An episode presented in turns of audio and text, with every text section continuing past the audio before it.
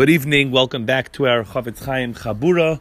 We've been discussing the 12th mitzvas aseh in Sefer Chofetz Chaim and the Asays, which is the mitzvah of Limud HaTorah, of studying Torah, which is an obligation on men.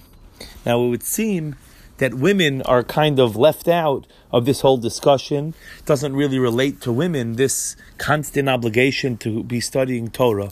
There's a Maharal in his Droshos ala Torah, in Parsha Shmos, Perak Yutes, Pasuk Gimel, right in the psukim leading up to the giving of the Torah, when Hashem tells Moshe to go and to tell Klal Yisrael about some of the basics of the Torah that's about to be given. So the Maharal there writes that Ula Yomru Hanoshim, maybe the women will say, Ein lanu schar Torah. We don't have any reward, any schar, any part in limud haTorah, b'she'enam osa, because they don't study it. How could we, the women will say, have a portion in this schar, in this incredible gift of the Torah that the men engage in so regularly? And that to that the Torah responds, says the Maharal, that ko somar lebeis Yaakov. So Hashem tells Moshe, so you should say to Beis Yaakov, referring to the women, v'sage levnei Yisrael, and tell the Bnei Yisrael. The women are mentioned first, and the implication is that it is more significant. The women's role in Torah is more significant than the men. Against what they would think that they don't have a part in this, they're actually being informed that their role in Torah is more significant. Now, what is the pshat that the woman's role is more significant? After all, they're not the ones who are commanded to actually study the Torah. So there's a Sefer Igeres HaTshuva from Rabbeinu Yonah in the back of the Shaarei Teshuva. In the third drash, he has a drash about noshim, about women, and he writes as follows: Why is it that Moshe was commanded to speak first to the women, and he explains, It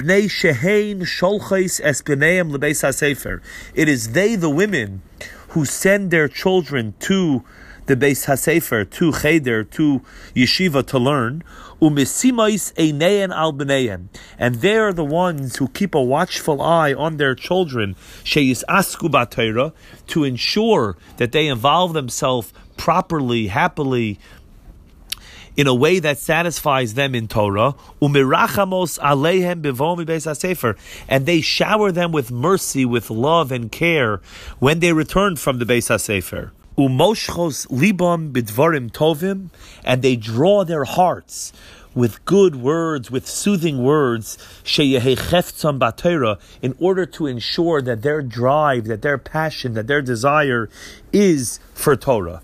V'nimtza, the Rabbi Yonah concludes, v'nimtza al pi hadvaram ha'ele, it comes out according to what we've just said, ki hanoshim hatznuais misavavais ha'torah v'hayira, that it is the righteous women who bring about, who generate, who cause Torah and Yirah Shamayim in the family, in their children.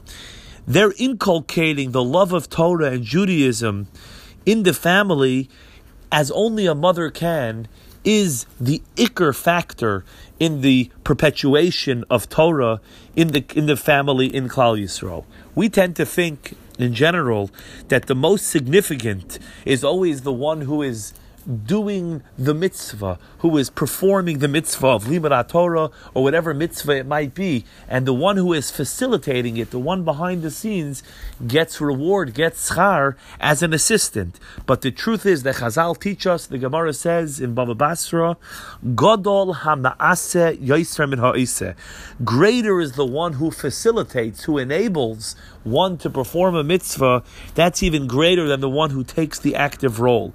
And it is that role that women serve, that mothers serve, that wives serve in being able to facilitate the study of Torah, which makes them, the, the Rabbeinu Yonah is teaching us, the most significant of all the members of Klal Yisrael in the Torah being studied in Klal Yisrael. Have a wonderful night.